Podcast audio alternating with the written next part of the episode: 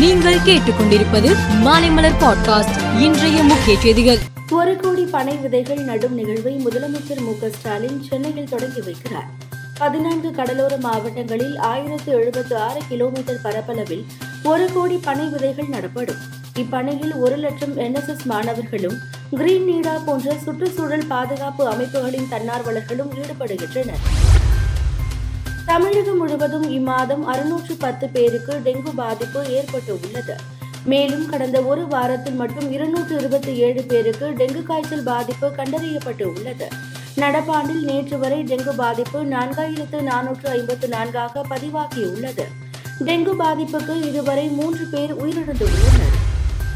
திருவண்ணாமலையில் ஏராளமான பக்தர்கள் கிரிவலம் சென்றனர். கிரிவல பாதையில் கை குழந்தைகளை வைத்தபடி பெண்களும் மற்றும் சிறுவர்களும் பிச்சை எடுத்துக் கொண்டிருந்ததை கண்ட அதிகாரிகள் ஒன்பது சிறுவர்கள் மற்றும் ஐந்து சிறுமிகளை மீட்டனர். தமிழகத்திற்கு காவிரியில் தண்ணீர் திறக்க எதிர்ப்பு தெரிவித்து கர்நாடகத்தில் இன்று முழு அடைப்பு போராட்டம் நடைபெற்று வருகிறது. அசம்பாவிதங்கள் நடைபெறாமல் தடுக்க மாநிலம் முழுவதும் எண்பதாயிரம் போலீசார் குவிக்கப்பட்டு உள்ளனர். சந்திரயான் த்ரீ வெற்றிக்கு பிறகு நட்சத்திரங்கள் குறித்து ஆய்வு செய்வதற்கான செயற்கைக்கோளை டிசம்பர் மாதம் விண்ணில் செலுத்த இஸ்ரோ திட்டமிட்டு உள்ளது. தெலுங்கானா தலைநகர் ஐதராபாத்தின் புறநகர் பகுதியான பந்தலகுடாவில் உள்ள சன் சிட்டியில் விநாயகருக்கு படைக்கப்பட்ட லட்டு ஏலம் விடப்பட்டது. அந்த லட்டு ஒரு கோடியே இருபத்தி ஆறு லட்சத்திற்கு ஏலம் போய் சாதனை படைத்தது.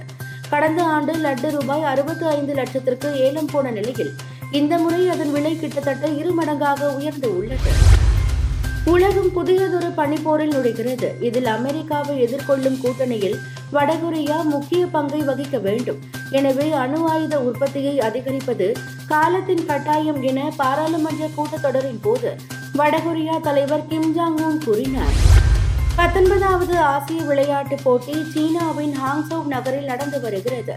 இதில் நாற்பத்தி ஐந்து நாடுகளைச் சேர்ந்த பனிரெண்டாயிரத்து நானூறு வீரர் வீராங்கனைகள் பங்கேற்று உள்ளனர் ஏழாவது நாளான இன்று காலை ஒன்பது நாற்பது மணி வரை இந்தியா எட்டு தங்கம் பதினோரு வெள்ளி பதினோரு வெண்கலம் என மொத்தம் முப்பது பதக்கங்களை பெற்று நான்காவது இடத்திற்கு முன்னேறியுள்ளது.